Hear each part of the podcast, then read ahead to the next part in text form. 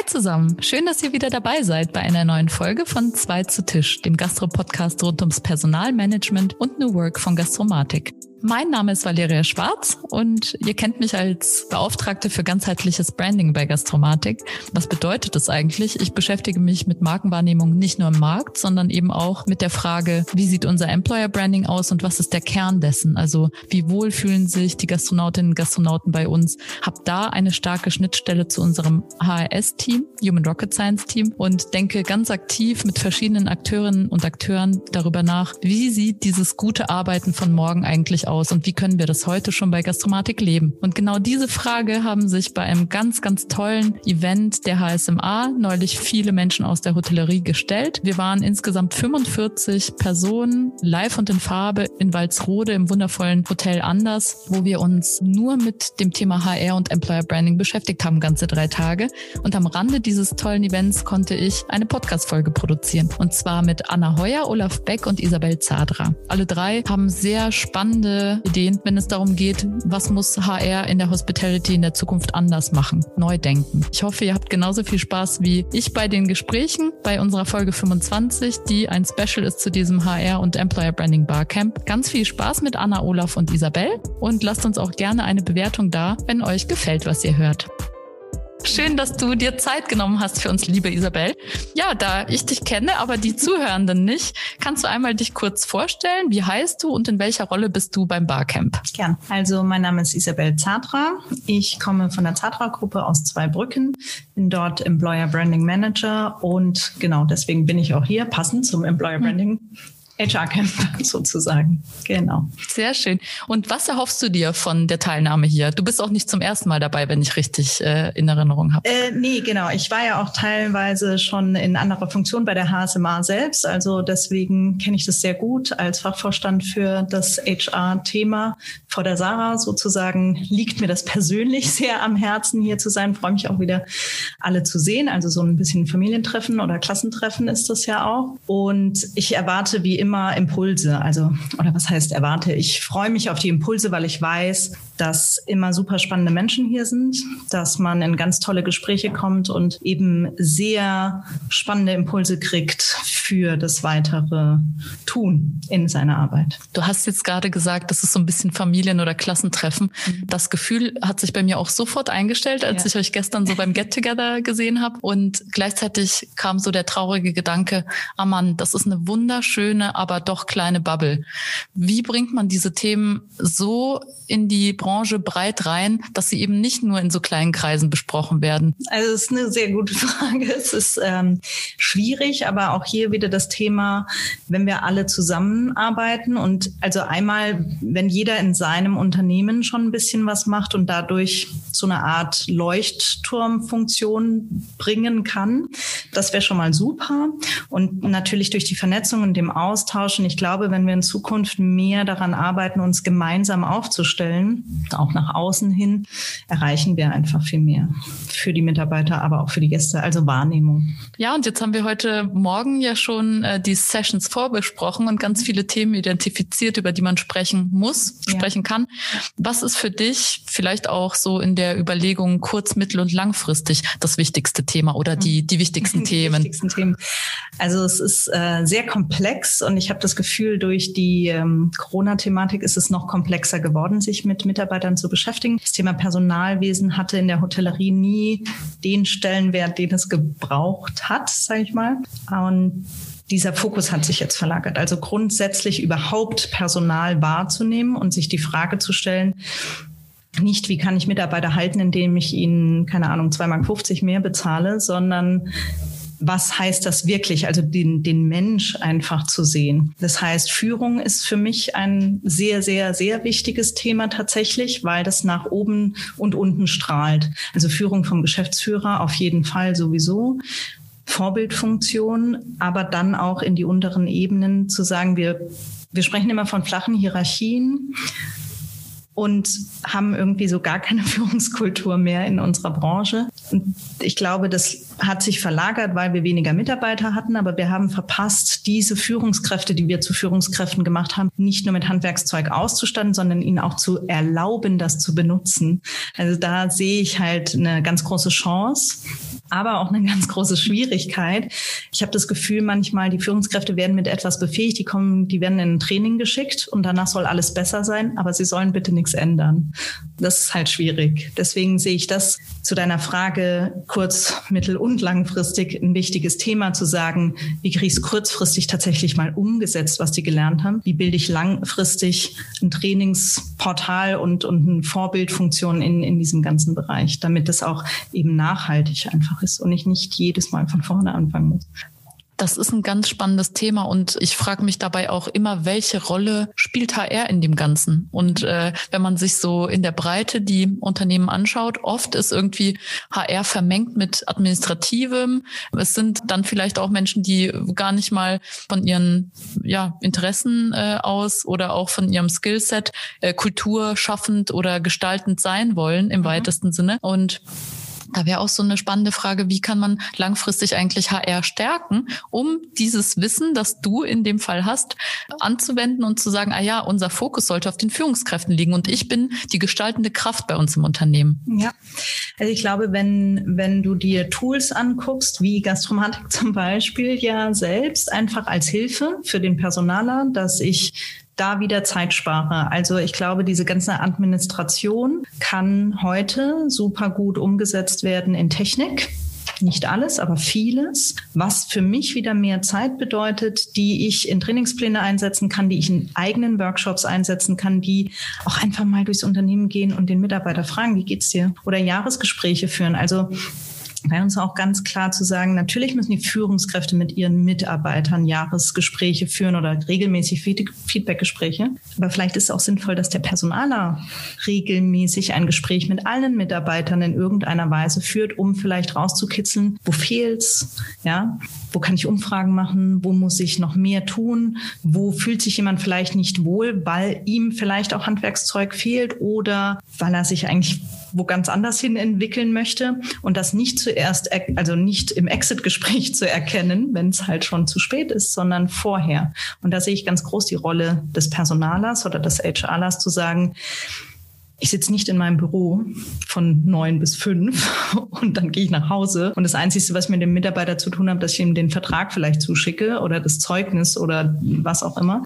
sondern dass ich die Mitarbeiter genauso kenne und dass ich Teil der Unternehmensführung bin, also so eine Art Stabstelle irgendwie neben der Geschäftsleitung und nicht irgendwo unten drunter und, und ja, nur diese Administration einfach abhandle, weil es geht eben, der Human Resource Begriff ist vielleicht da auch falsch. Es ist halt keine Ressource wie der Salatkopf in der Küche, sondern es ist halt schon ein Mensch, der Bedürfnisse hat, die sich auch ändern. Ein Azubi hat jetzt ganz andere Bedürfnisse, wie wenn ich ihn übernehme und er Ende 20 ist und vielleicht heiraten möchte oder anfängt, das Thema Familienplanung zu machen, dann hat er ja eine ganz andere Fragestellung und möchte sich dann karrieretechnisch vielleicht anders entwickeln. Vielleicht ist ihm dann Sicherheit wichtiger und mehr Geld oder geregelte Arbeitszeiten oder whatever. Also, ne, das kann ich aber nur erkennen, wenn ich mich mit der Person beschäftige und das regelmäßig. Du hast jetzt gerade skizziert, es gibt Führungspersönlichkeiten im Unternehmen. Man könnte denen jetzt Tools an die Hand geben, womit sie sich Zeit sparen, die sie mehr am Menschen verbringen können und da gut wirken.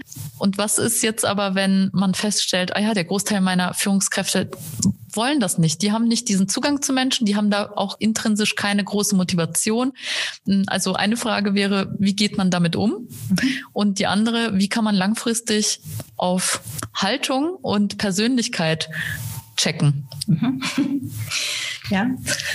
Ich glaube, es ist erstmal die Frage, als jedes Unternehmen sollte sich die Frage stellen, wie definiere ich für mich eine Führungskraft? Ist diese Führungskraft also ganz klassisch in der Küche ist es der beste Koch in der Küche.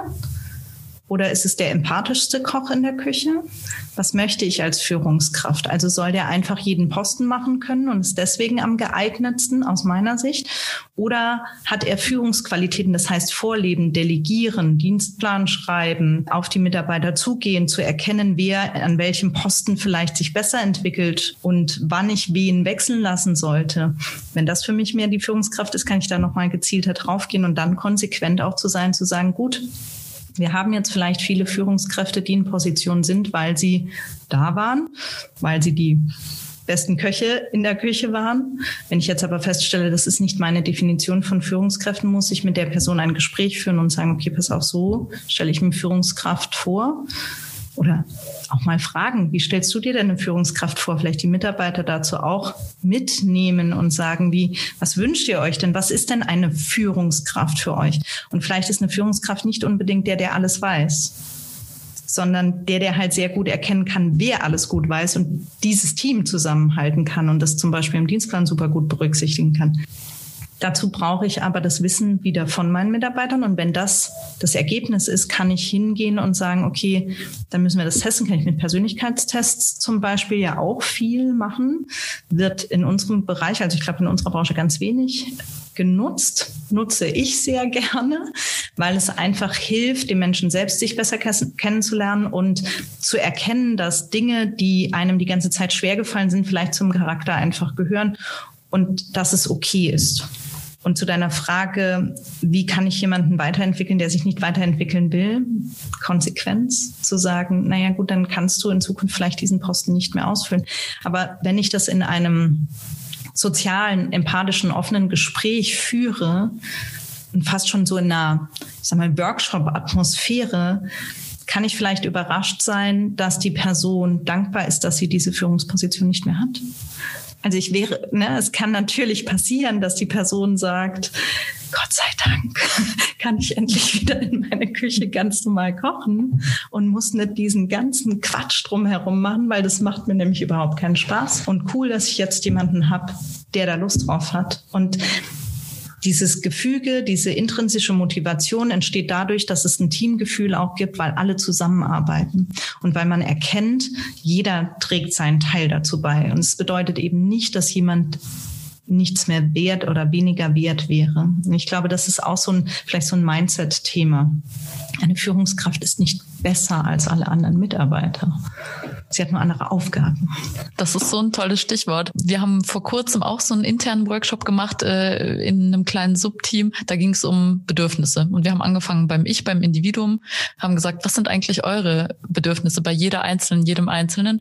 Dann bezogen aufs Team, was sind unsere gemeinsamen Teambedürfnisse eigentlich? Mhm. Was muss wie laufen? Welche Prozesse muss es geben? Also äh, wirklich äh, rundum beleuchtet und dann auch so ein bisschen das von, von der anderen Seite aufgesattelt. Ja, und welche Bedürfnisse hat eigentlich unsere Organisation? Also in diesen drei mhm. Ebenen gedacht. Und ähm, das war echt ganz schön und erstaunlich, was da rausgekommen ist. Und dann haben wir diese Bedürfnisse geklustert, kleine Bündel daraus gemacht und gesagt, so, die Rollen haben wir jetzt. Also eine, die nennt sich vielleicht Teamlead. Und welche Bedürfnisse muss diese Person erfüllen oder was, was muss geleistet werden und was können wir anderen Rollen zuweisen, die wir dann kreieren. Und äh, das finde ich eigentlich eine ganz schöne Herangehensweise. Das geht natürlich nur in kleineren Teams, sage ich mal. Aber grundsätzlich ähm, so dieses, diese Denke weg von, ah ja, da ist jemand in räumlichen Bildern gesprochen, der steht über mir, der ist eine, eine Stufe höher, sich davon zu lösen und zu sagen, nein, das ist einfach ein anderes Paket an Aufgaben und eine viel stärkere Fokussierung auch darauf, was brauchen die Menschen um mich herum, um bestmöglich arbeiten zu können. Das ist schon eine erstrebenswerte Sache, finde ich. Schön, ja, tolles Beispiel. Habt ihr, äh, also ich weiß, dass ihr in der Corona-Zeit auch viel geworkshopt habt. Kannst du da ein bisschen äh, erzählen, was ihr da gemacht habt? Mhm. Also wir haben gemeinsam ein Leitbild erarbeitet mit all unseren Mitarbeitern, nachdem wir einmal das Bedürfnis hatten, alle irgendwie auch wieder zu sehen, natürlich, wollten wir etwas erschaffen, was so ein bisschen in diese Richtung geht, was du gerade gesagt hast. Also was sind unsere Werte? Wie sieht für uns denn ein optimaler Arbeitgeber aus? Was wünschen wir uns denn im Umgang mit dem Gast oder dem Lieferant oder dem Partner wie Banken zum Beispiel. Mm. Und in über 13 Workshops haben wir mit knapp 160 Mitarbeitern eben dieses Leitbild erstellt. Und jeder Workshop hat von vorne begonnen. Also es waren ja gemischte Teams. Mm. Und jedes Mal kam wieder die gleiche Frage natürlich. Was macht das für dich aus, damit nicht ein Team was vorarbeitet und die anderen müssen es nacharbeiten, sondern jedes Team hatte die Chance, selbst zu arbeiten. Witzigerweise kam fast überall das Gleiche raus. Also so bis auf vielleicht zwei, drei Werte, die dann mal Ausreißer waren, sage ich mal.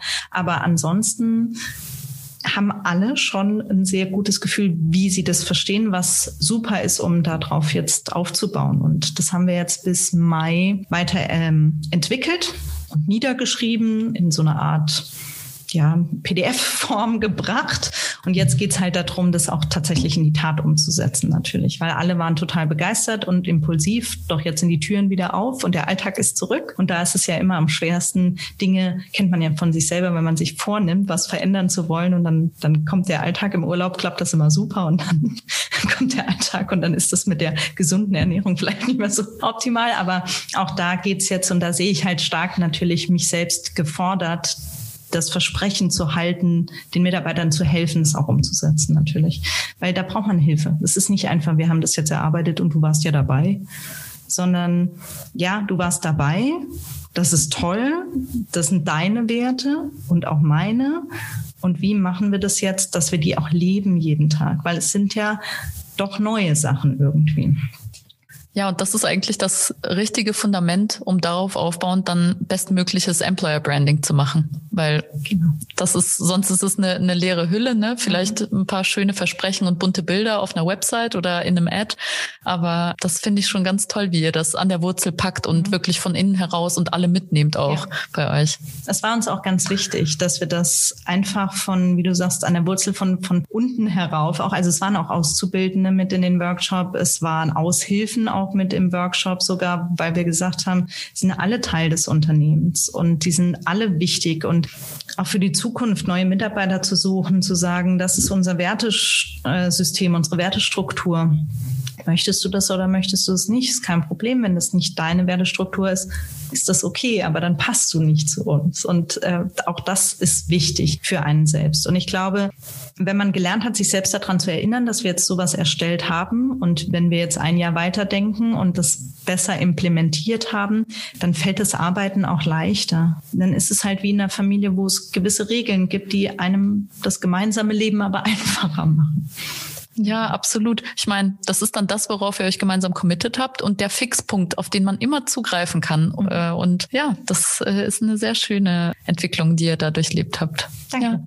Ja, ja jetzt habe ich noch eine wichtige Frage, die so ein bisschen weggeht von, von der großen Thematik, wie kann sich HR äh, entwickeln in der Hospitality, aber sich stark auf den Menschen trotzdem fokussiert.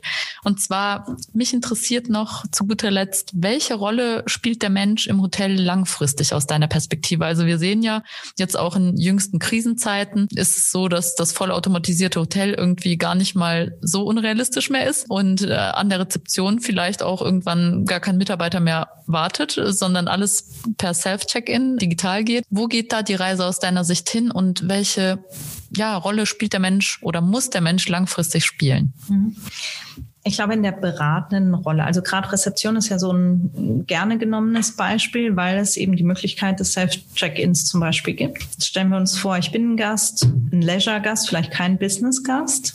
Und jetzt komme ich zum Beispiel bei uns an und habe Lust, wandern zu gehen. Und dann mache ich so ein Self-Check-In und dann habe ich da aber niemanden, den ich fragen kann, der sich auskennt. Also diese menschliche Interaktion wird meiner Meinung nach so nie wegfallen und ist genau der Schlüssel, der das Hotel dann besonders macht. Also wie vorhin beim Thema HR, es verschafft uns halt mehr Zeit. Wenn ich als Mitarbeiter an der Rezeption nicht mehr so viel Zeit aufwenden muss für Check-in oder Check-out, habe ich ja aber viel mehr Zeit zur Beratung. Das heißt, ich kann mir endlich mal wirklich Zeit nehmen, weil dort auch die Administration enorm zugenommen hat in den letzten Jahren. Kann ich mir jetzt wieder Zeit nehmen und zu sagen, die Wanderroute bin ich letztens gelaufen. Waren Sie da schon? Haben Sie einen Hund dabei? Kinder? Wollen Sie zwischendrin was essen? Wollen Sie picknicken? Kann ich Ihnen sonst noch irgendwas? Also diese ganze Gast, das Gastgebertum und das Events schaffen und, und Erinnerungen schaffen, das ist, glaube ich, das, dazu brauchst du einen Menschen. Und das ist unser Hauptgeschäft und ich glaube, das haben wir vergessen.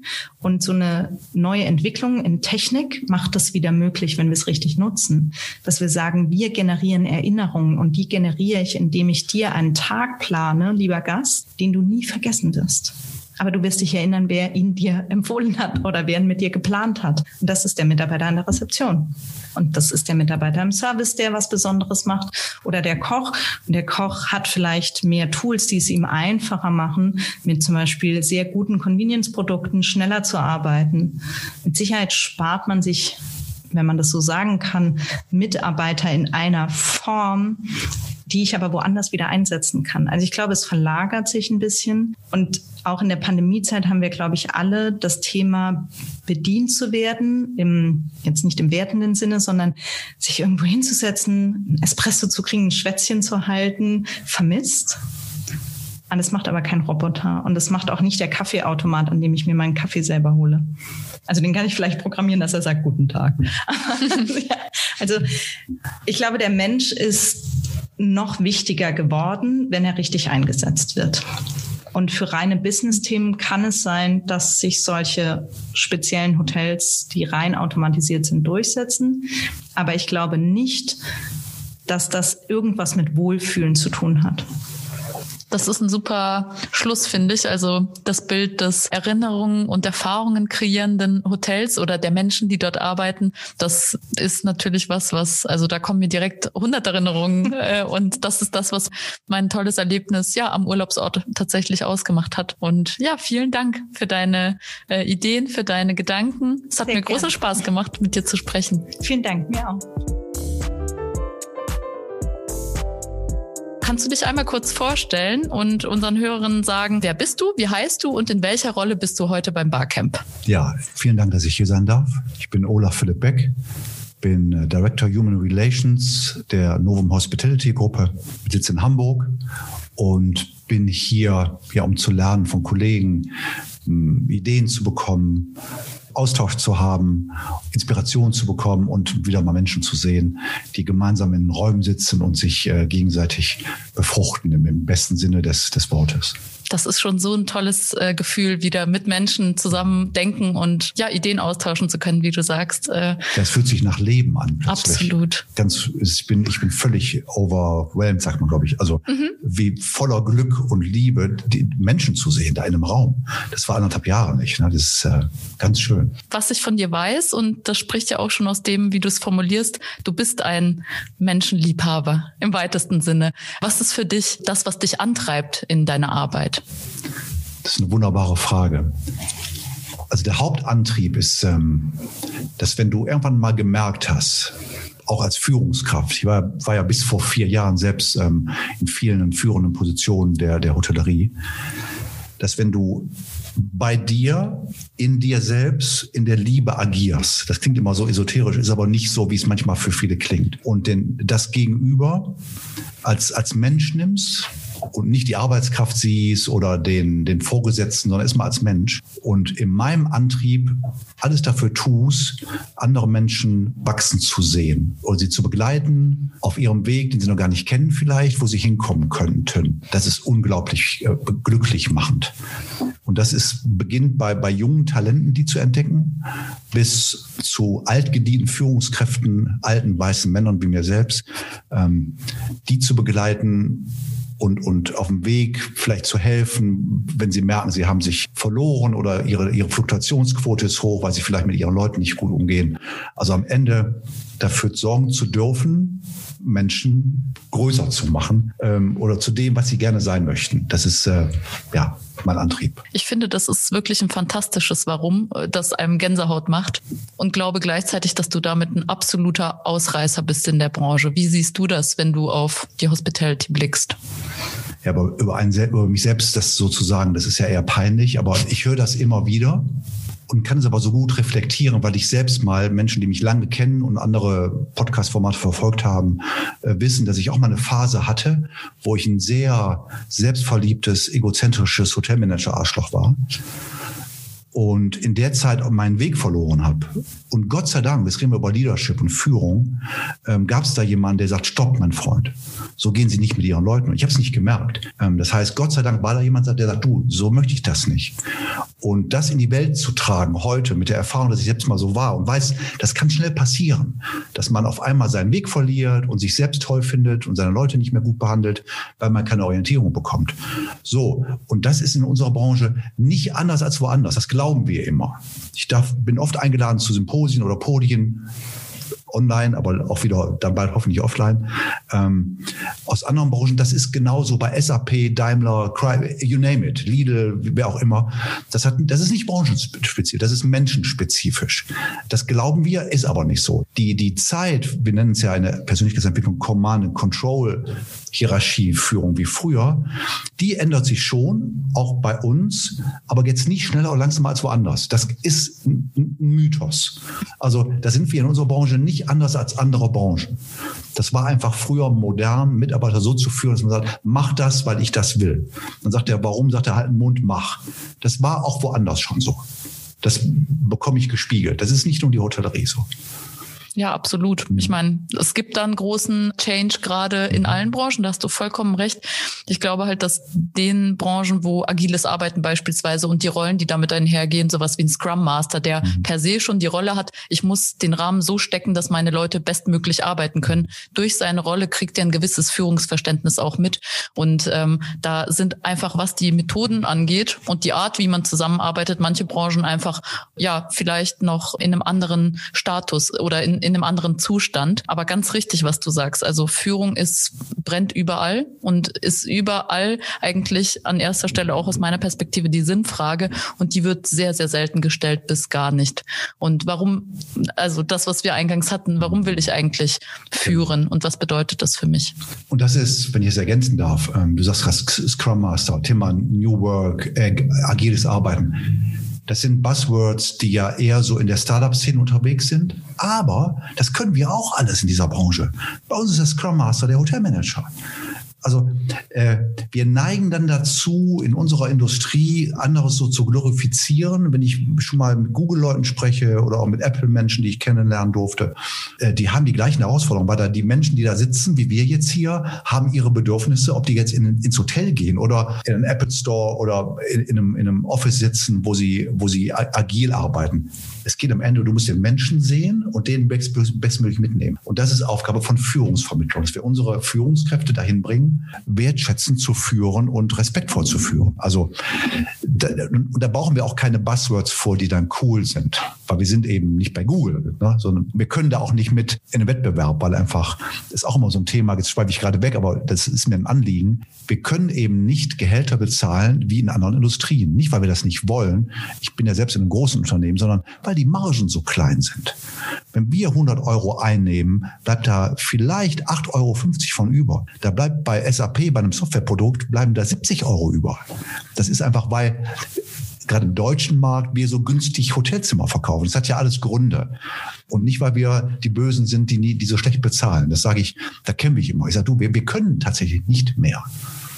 Das ist ein Punkt. Also der Lohn ist ein Aspekt, der natürlich, also auf vielen Ebenen könnten wir den weiter diskutieren. Und dann gibt's aber auch dieses Pendant dazu der Wertschätzung der weichen Faktoren. Und du sagst gerade, eigentlich ist der Kern von guter Führung Bedürfnisse erkennen. Und ähm, wie stellst du das in deinem persönlichen Umfeld an? Also wie wird bei Novum diese Bedürfnisorientierung gelebt?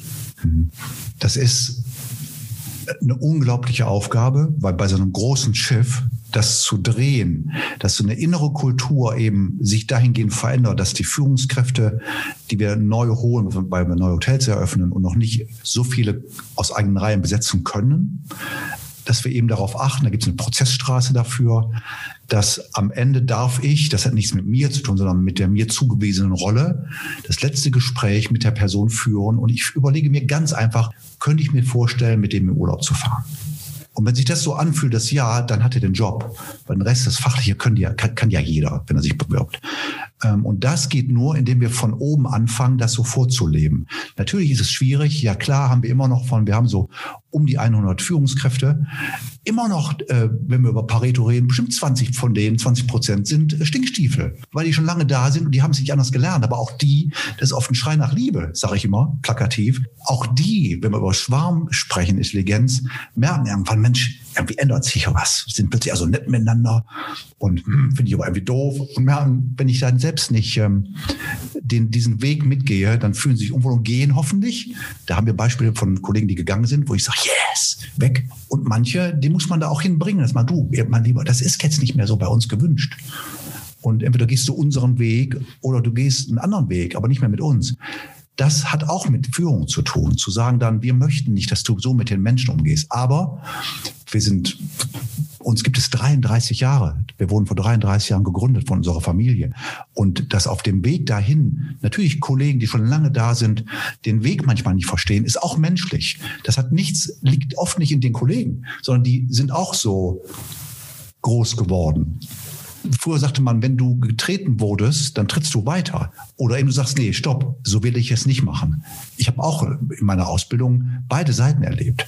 Ähm, als Auszubildender, dass mich jemand fast geohrfeigt hat in der Küche, im Küchenschiff und ein Hoteldirektor genau das andere, das Gegenteil war. Sehr mitnehmend, warmherzig und, und angenehm. Und so habe ich später, dann bin ich meinen Weg gegangen. Also wir haben eine riesen Verantwortung, wie wir, wie wir beiden gerade miteinander umgehen. So kriegst du von mir einen Eindruck und denkst auch, hey, Mensch, bei dem, das klingt glaubhaft. Wenn die alle so sind, würde ich bei denen arbeiten. So, das ist ein langer Weg. Das sind dicke Bretter, die wir bohren. Absolut. Mhm. Ja. Und ähm, ist das, wenn du von den 20 Prozent, sage ich mal, Stinkstiefeln sprichst, geht es dann auch wirklich von, ich sag mal, bottom-up, dass eure Mitarbeitenden sagen, hey, mit dem ist es so unangenehm zu arbeiten. Nur Reibung, nur Zeitverlust, Energieverlust, emotionaler Verlust, wie auch immer. Ist das eher der Weg oder schauen die Führungskräfte, die da schon aligned sind, sage ich mal, und eine gemeinsame Vorstellung haben und sagen dann, hey Freund, so ist nicht cool und wir wollen das anders bei uns. Wie reguliert sich dieses System selbst? Weißt du, dass sich das am Ende immer selbst reguliert? Ähm, weil Gott sei Dank, und das ist, ich versuche in meiner Lebensperspektive immer die Seite zu sehen, die, die was Gutes hat, hat, um die besser zu machen und nicht zu sagen, was der Scheiß da ist. Der ist meistens dann da, aber den kannst du nicht, der ist manchmal so. Aber zu sagen, wenn, wenn gerade junge Menschen, Generationen, über die wir auch heute reden, Y, Z, wie immer sie heißen, sind mündiger, werden, äh, trauen sich eher was zu sagen, Gott sei Dank, und sagen, ich möchte nicht, dass sie so mit mir sprechen. Ich bin nicht ihre Tochter. Hallo? Entschuldigung. Also das will ich, geht nicht. Und warum muss immer ich äh, jedes Wochenende arbeiten und der andere hat immer jedes zweite frei? Das heißt, dieser, das eher fordernde, das ist der Vorteil der Generation, die sind selbstbewusster. Das sind äh, die Generationen jetzt, die ich großartig finde, die auf die Straße gehen für eine bessere Umwelt, also sprich äh, Friday for Future. Future. Ich sehe diese Chance von mündigen Menschen, jungen Menschen, die sagen, das will ich nicht. Und das kommt schon von unten, mehr als früher viel mehr. Gott sei Dank. Aber wir haben dann die Aufgabe, unsere Führungskräfte dahin zu bringen, dass sie damit umgehen können. Die sagen plötzlich, hoch, der, der, der fordert was. Und das muss man auch Menschen beibringen, die es vielleicht nicht gewohnt waren. Ja, absolut. Und ich hoffe, dass diese mündigen und wenn es junge Kolleginnen und Kollegen sind, okay. Ich mag den Stereotyp zwar nicht, äh, dass äh, gerade diese Generation Y und so fordernder sind, aber es ist ja, es ist eine Beobachtung, die ist valide und mhm. ich hoffe, dass die die anderen Generationen auch mitziehen und in bestimmten Themen einfach sagen, komm, ich ich kann dir was zeigen, du kannst mir ganz viel beibringen, aber umgekehrt geht's eben auch. Ja, und was würdest du jetzt sagen? Also ein bisschen losgelöst von eurem speziellen äh, Kontext bei Novum, wenn wir jetzt an das Barcamp denken. Was sind hier so die wichtigsten Fragen, die beantwortet werden müssten? Also wenn du auf die Hotellerie blickst und sagst, naja, so nicht ganz kurzfristig, sondern eher mittel- und langfristig. Was sind die Themen, die es am ehesten anzugehen gilt? Hm. Jetzt sind wir ja noch nicht so lange in der Session heute, aber ich habe anhand der Auswahl der Themen eben gesehen, es hat sich nichts verändert. Es sind immer noch die gleichen, ähm, nie die gleichen Bedürfnisse, die gleichen Themen. Die haben manchmal modernere Wörter bekommen vielleicht. Aber das, das, was alle ja umtreibt, ist das Thema, ich will es aber auch nicht benennen, weil ich es nicht mehr hören kann. Deswegen sage ich es noch einmal, dann sage ich es auch nicht mehr heute. Fachkräftemangel. Es gibt keinen Fachkräftemangel. Es gibt einen Führungskräftemangel aus meiner Sicht. Weil, und nochmal zu uns, den, den, den Move, wir machen ganz viel falsch immer noch, aber wir sind auf dem Weg dahin zu sagen, wir können ja nur irgendwann anfangen, besser zu werden und nicht sagen, oh, wie schlimm alles ist. Dass die Fachkräftethematik, die ist jetzt so, Punkt. Die ist einfach da. Und wenn wir im Wettbewerb stehen, und das habe ich eben schon mal thematisiert, wenn man den Fakt sich betrachtet, dass eins der für mich schönsten Hotels dieses Landes, Hotel Vier Jahreszeiten in Hamburg, deren Direktor ich seit über 20 Jahren kenne, so lange ist er schon Direktor, den ich sehr verehre. Liebe Grüße an Ingo an der Stelle. Wenn die, und jetzt spreche ich mal einfach exemplarisch für, für Hotellerie, wenn die heute noch weniger als zehn Prozent der Bewerbungen erhalten, die sie vor 20 Jahren hatten. Was sollen wir denn als normale Hotelgesellschaft mit, mit Hotels im Budgetbereich oder im, im oberen drei, Anfang vier Sterne Segment uns überlegen, wie wir Leute begeistern wollen? Das ist doch, am Ende ist es fast vergebene Liebensmühe. Das soll man, ich bewundere jeden, der sich darum kümmert. Auch wir bilden ja aus, aber es ist einfach, der Wettbewerb ist so stark geworden, dass wir uns um die kümmern, glaube ich, besser kümmern können, die, und das ist bei uns tatsächlich, wir haben mittlerweile über 70 Prozent der operativen Mitarbeiter bei uns, also das sind ungefähr 1500 Menschen, haben keine spezifische Hotelberufsausbildung sondern die kommen aus anderen Berufen und kommen dann zu uns, weil sie da, weil sie merken, jetzt kommt was, meine Liebe. Das ist unglaublich. Weil wir haben flexible Arbeitszeiten. Nur wir reden da nicht drüber. Du kannst bei uns, wenn das Team, bei uns ist die Durchschnittsteamgröße unter 14 pro Hotel im Durchschnitt, über alle. Und da bist du sehr eng beieinander. Und wenn ein neuer Kollege kommt und sagt, ja, ich will gerne bei euch arbeiten, aber ich kann immer nur morgens arbeiten, weil ich nachmittags meine Oma pflege, dann geht man darauf ein im Team, sitzt sich hier an den Tisch und sagt, können wir damit umgehen, dass der, die, die Petra, der Peter äh, will zu uns kommen, aber das ist seine Bedingung. Wollen wir ihn aufnehmen? Ja, nein. Und dann also, ja klar, wir machen das. Wir sind froh, dass wir einen haben, der dann morgens da ist. Und dann schon sind wir flexibel in der Arbeitszeitgestaltung. Aber das müssen wir eben auch transparent lernen zu besprechen. Dass das nachher nicht heißt, der Dove, der darf immer früh arbeiten und muss nie spät arbeiten. Das ist pragmatisch. Das leben wir. Ich merke das im Alltag.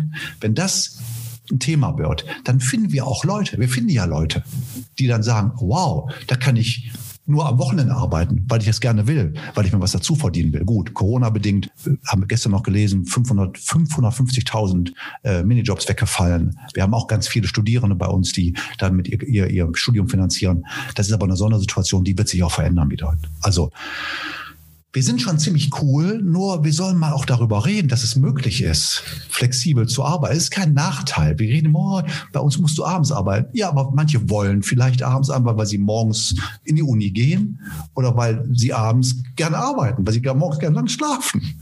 Das ist so, so ein Ding. Wenn ich dich so reden höre, dann kommt mir eine etwas spitze Frage auch in den Sinn. Mhm. Und zwar, also ich betrachte dich als wirklich Vorreiter äh, mit all deinen Ideen rund um Führung und, und äh, ja, Menschenzentrierung. Und gleichzeitig nehme ich eure Marke als etwas verstaubt war. Mhm. Und das ist für mich ein Widerspruch. Und mhm. vielleicht kriegt man das nicht gut medial auf die Straße mhm. oder das ist einfach was, da fehlt mir Wissen. Aber mhm. hörst du das manchmal und wie, was, was wäre deine Antwort dazu? Ja, es ist ein großartiger Punkt. Danke dafür. wundervoll. Das ist eine Steilvorlage. Ähm, das ist eine historische Entwicklung. Wenn du uns als Firma nimmst mit dem Namen Novum Hospitality, sind ja immer noch mehr als 80 Prozent der Häuser aus der alten, in Anführungsstrichen, wenn man es mich nicht vielleicht nicht sehen kann, Novum-Welt, aus der wir gekommen sind, um dieses Wachstum, was wir durchleben mit der neuen Marke The New oder auch unseren Franchise-Produkten, ähm, überhaupt leben zu können. Und diese Häuser, unsere DNA, unser, unser, unser Rückgrat quasi, die, die Novum Hotels, sind ja ganz viele Hotels, die, die haben wir alle übernommen aus bestehenden Pachtverhältnissen. Und die haben Eigennamen.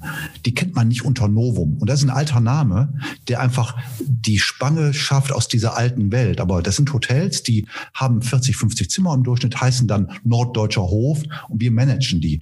Man nimmt uns da nicht als Marke wahr. Völlig in Ordnung. Das ist okay. Aber auch da finden wir Mitarbeiter.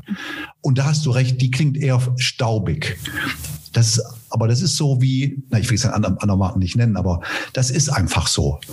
Aber, aber da, und das ist wundervoll, ist der Anteil an Menschen, die sehr lange schon da sind, weil wir haben die übernommen, die waren schon zwölf Jahre vorher da, wir haben das Hotel übernommen, als Beispiel der Norddeutsche Hof in Hamburg, und dann bleiben die bei uns und arbeiten dann halt für uns. Aber die fühlen sich dann nicht so, dass es jetzt bei Novo, das ist halt ihr Norddeutscher Hof.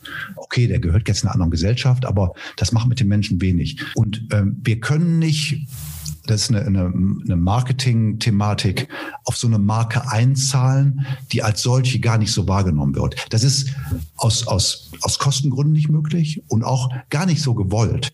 Das heißt, wenn wir über einen Billboard-Effekt sprechen, ähm, dann investieren wir dann Werbeetats und Markenwahrnehmung in die neue Marke, die jetzt auch seit gestern 28 Häuser sind schon. Und es kommen noch 25 dazu.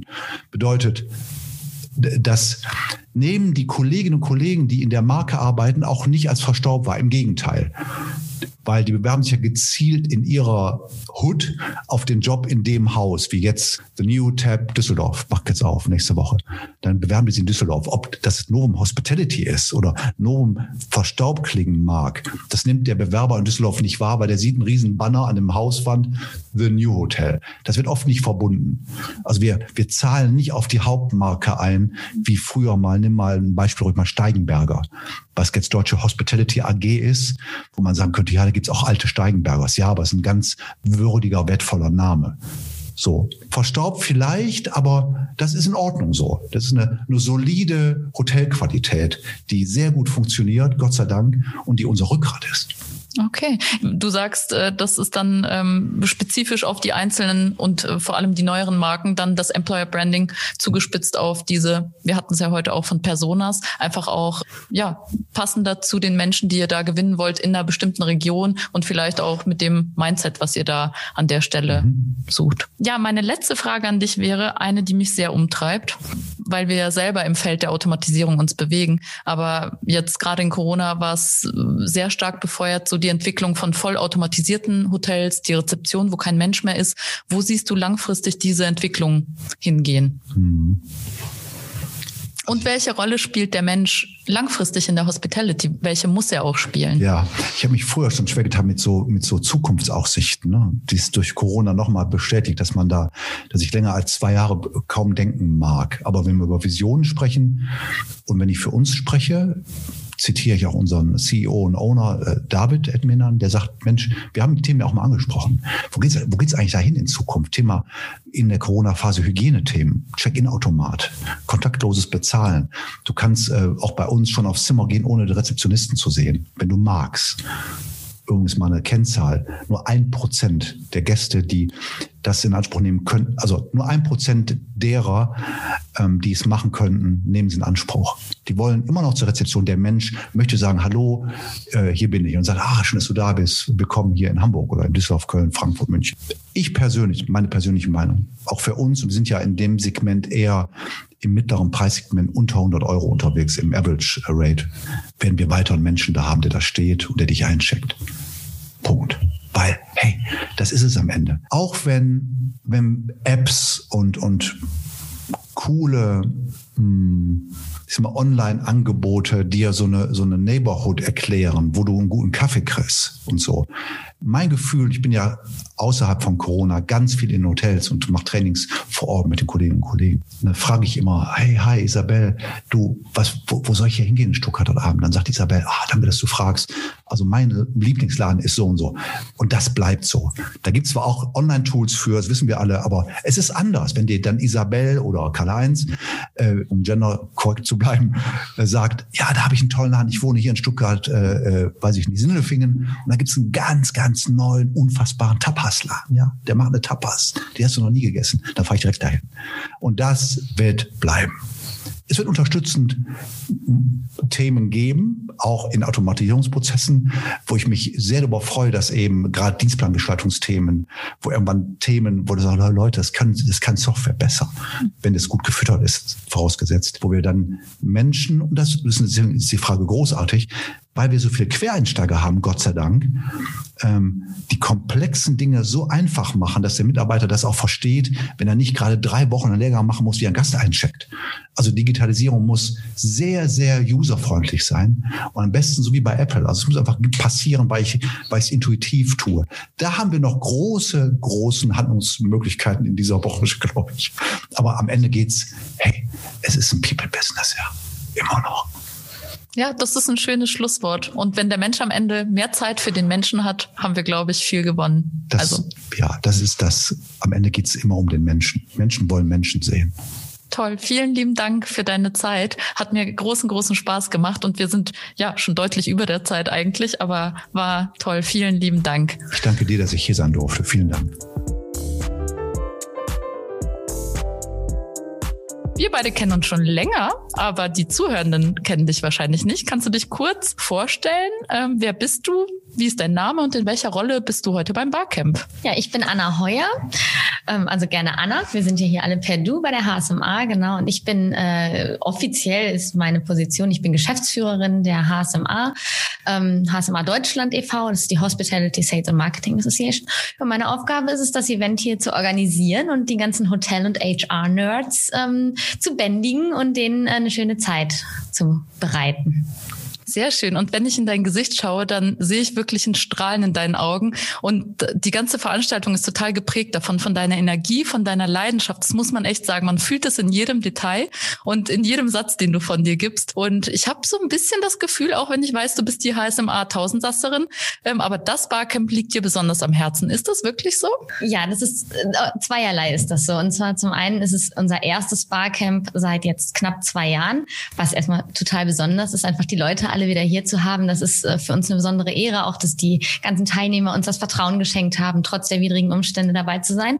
Ähm, aber zum anderen ist auch das Thema HR ähm, liegt mir einfach besonders am Herzen. Gerade auch einfach aufgrund der aktuellen Situation. Ähm, da brauchen wir wahrscheinlich nicht zu viel zu sagen. Jeder weiß, wie gebeutelt äh, die Hotellerie und die Gastronomie gerade ist, was Personal gerade angeht. Wir haben einen absoluten Personalmangel und es ist einfach so wichtig, dieses Thema anzugehen, denn kein Hotel, kein Restaurant kann öffnen öffnen, wenn die Leute fehlen, ähm, die es betreiben. Und das ist einfach unfassbar wichtig für auch alle anderen darauffolgenden Bereiche.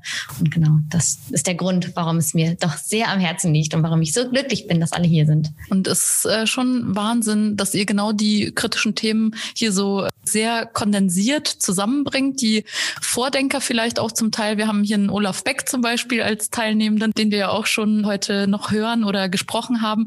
Und ja, es ist äh, spannend, was hier an Austausch und an Ideen Ideen kursieren. Gleichzeitig, das musste ich auch eben schon die Isabel fragen, kommt mir so ein bisschen Wehmut auf, weil ich denke, mehr Menschen in der Hospitality müssten Zugang zu dieser tollen Bubble haben. Und wie kriegt man das hin, dass diese Gedanken nicht immer im gleichen Kreis kursieren, sondern breiter irgendwie in die Menge gehen?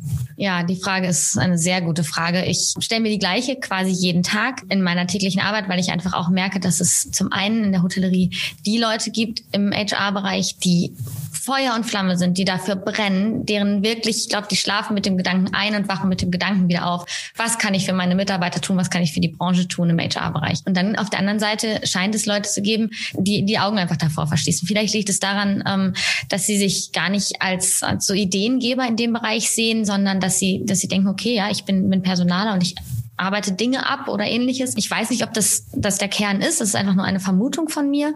Aber ich glaube, wir schaffen es nur, mehr Leute abzuholen, indem wir immer und immer mehr darüber reden und auch einfach zeigen, was wir tun und wie cool eben auch dieser Bereich der Hotellerie ist. Also es wird einfach immer dargestellt, ja, es gibt die Köche, es gibt das Servicepersonal, es gibt die ähm, die E-Commercer. Ja, alle haben ihre Daseinsberechtigung, alle haben ihre Veranstaltungen, wo sie irgendwie aktiv sind und wo sie fachlich, thematisch total drin sind. Und für die HRler gibt es auch einfach gar nicht so viel. Und ich glaube, da muss man sie ein bisschen hinterm Ofen hervorlocken und sagen, kommt, äh, zeigt, was ihr könnt und zeigt, was ihr vor allem jeden Tag macht. Weil jeder Einzelne, das ist, merke ich immer hier auf dem Camp, da sind Ideen, da sind äh, so viele Dinge, Best Practices, äh, das ist Wahnsinn Sinn. Ja, wenn wir das teilen, ähm, dann helfen wir der Branche unheimlich viel weiter. Und das ist einfach ein total cooler Job auch. Was du jetzt gerade beschrieben hast, ist eigentlich ein ganz schönes Spiegelbild dessen, dass HRler auch in, im Thema Zugang zum C-Level, Standing, da auch einfach noch Aufholbedarf haben.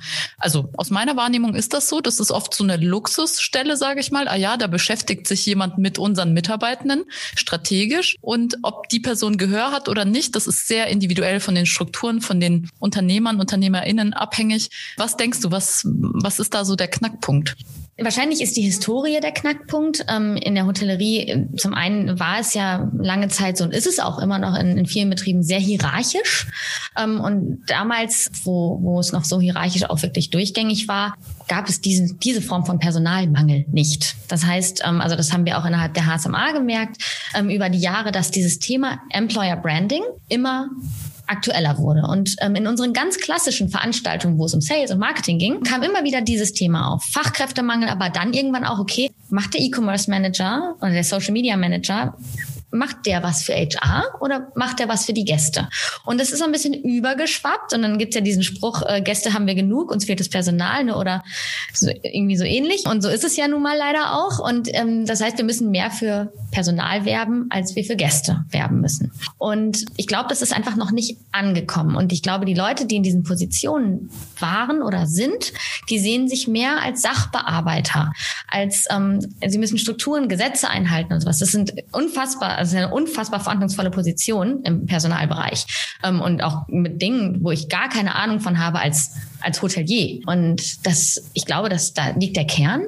Und wir müssen dahin kommen, diese Leute einfach ja, ähm, im Mindset vielleicht ein bisschen, ich will nicht sagen zu ändern, weil das, das, das ist vermessen zu sagen, aber ja, denen einen Anstoß zu geben, darüber hinaus quasi ähm, zu arbeiten und ihren, ihre Kreativität anzuregen, um zu sagen, weil wenn du irgendwann, wenn du hast irgendwann ja auch keine Personal mehr, was du managen kannst, wenn du nicht auf dieser Ebene des Personalmarketings aktiv wirst. Genau. Und ich glaube, da, da ist einfach noch viel zu tun. Und wir haben, es werden immer mehr. Das ist das Gute. Also wir sehen zumindest eine Steigerung, auch trotz der Pandemie. Wir sehen, dass mehr Leute sich für das Thema interessieren und dass mehr Leute bereit sind, auch ihr Wissen zu teilen. Weil das ist auch noch ein Thema. Ne, die einen wissen sehr, sehr viel, aber teilen es nicht, was natürlich der Branche auch nicht hilft, weil wir natürlich ganz viel von Best Practices leben leben in der Branche. Genau, ich bin aber der Meinung, dass sich da wirklich einiges tut und da gibt es auch viele Leuchttürme hier in der Branche. Du hast gerade Olaf angesprochen, dann gibt es einen Bodo Jansen mit dem gesamten Team von Upsalzboom ähm, und wirklich unzählige weitere. Also das, das sind jetzt wirklich nur zwei, zwei Beispiele, weil ich sie gerade im Kopf habe, die da wirklich Leuchtturmfunktionen einnehmen und die, die da auch Werbung machen dafür, dass der Job des Personalers eben nicht nur ein Personaler ist sondern auch Marketing, auch Social Media, auch alles drumherum ein Riesenthema, glaube ich. Da könnte man einen ganzen Tag mitfüllen. Und ähm, gleichzeitig haben wir viele, viele tolle andere Themen schon gehört heute in der Vorbereitung der Sessions. Von dem Blumenstrauß an Themen, die jetzt gerade im Umfeld von HR und Hospitality gerade brennen. Was ist das Wichtigste oder was sind die wichtigsten aus deiner Perspektive? Im ersten Schritt würde ich sagen, dass das Zurückgewinnen der Leute, die wir verloren haben, das finde ich sehr, sehr wichtig, weil ich auch, also ich habe einen Großteil meines Freundeskreises ist einfach sind Hoteliers. Und ich habe auch sehr viele gesehen, die die Branche verlassen haben und ähm, jetzt gerade auch in der letzten, in den letzten anderthalb Jahren. Und das ist einfach unheimlich schade, weil das sind sehr, sehr gute Menschen.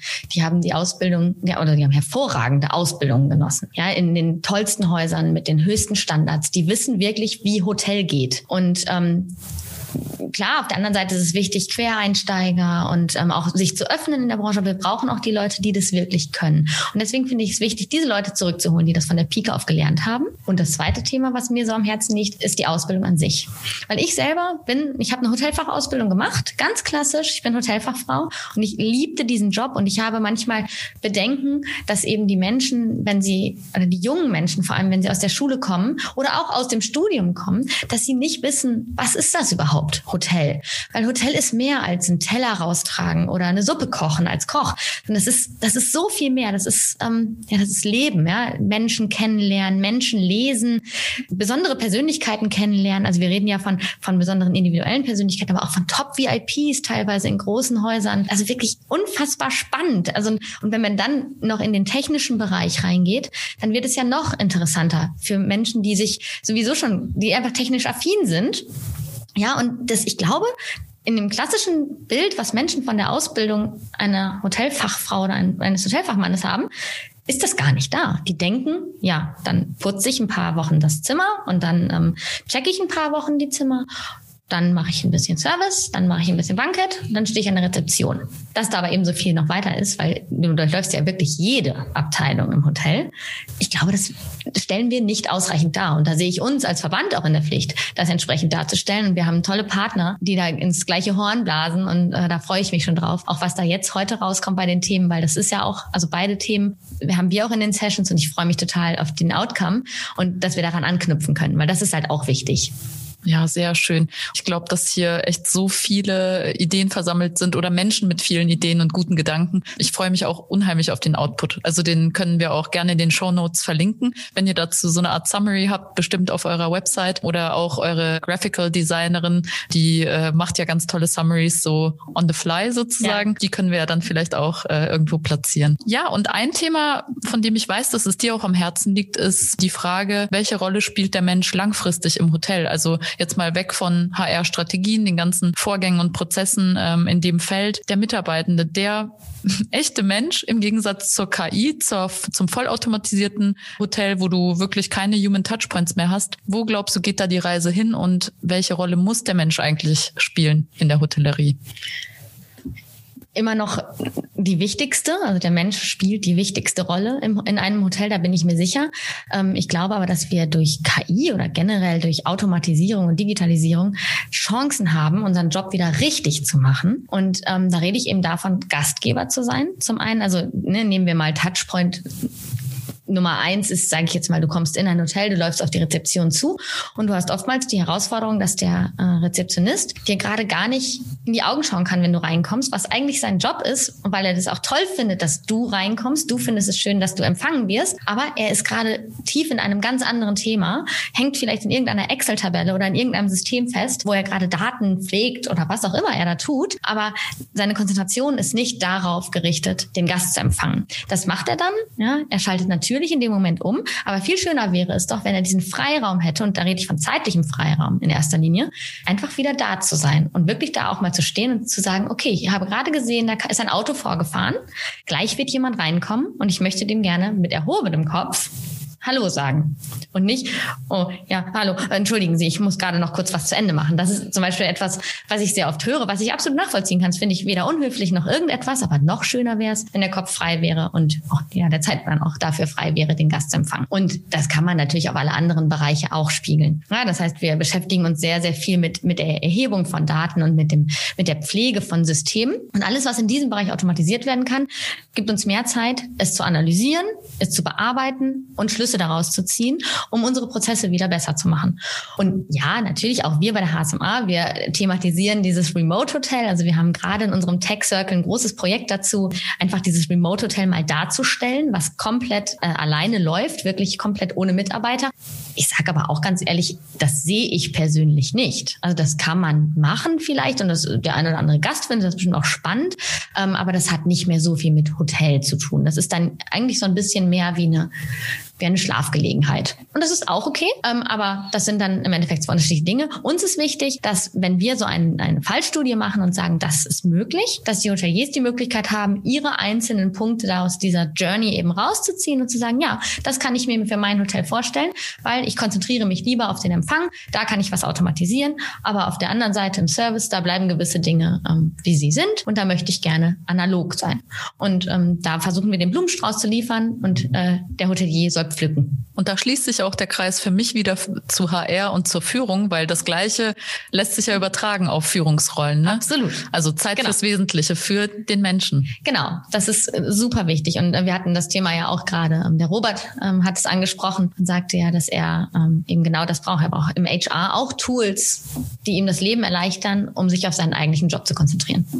Ja, cool. Also das ist auch ein schönes Schlusswort, weil das natürlich auch eine Einladung dazu ist, sich genau damit zu befassen. Wie kann ich erstmal überhaupt meinen Kopf und meine Gedanken freikriegen und mich nicht ständig im Hamsterrad bewegend äh, irgendwie an den gleichen Dingen abmühen, die vielleicht schneller und einfacher und besser gehen, wenn eine Software da ist, die das für mich löst. Ja, ganz genau. Schön. Ja, dann hoffe ich, dass sich das einige zu Herzen nehmen und dann diese gewonnene Zeit wirklich investieren in ihre Mitarbeitenden, schlussendlich auch in ihre Gäste darüber.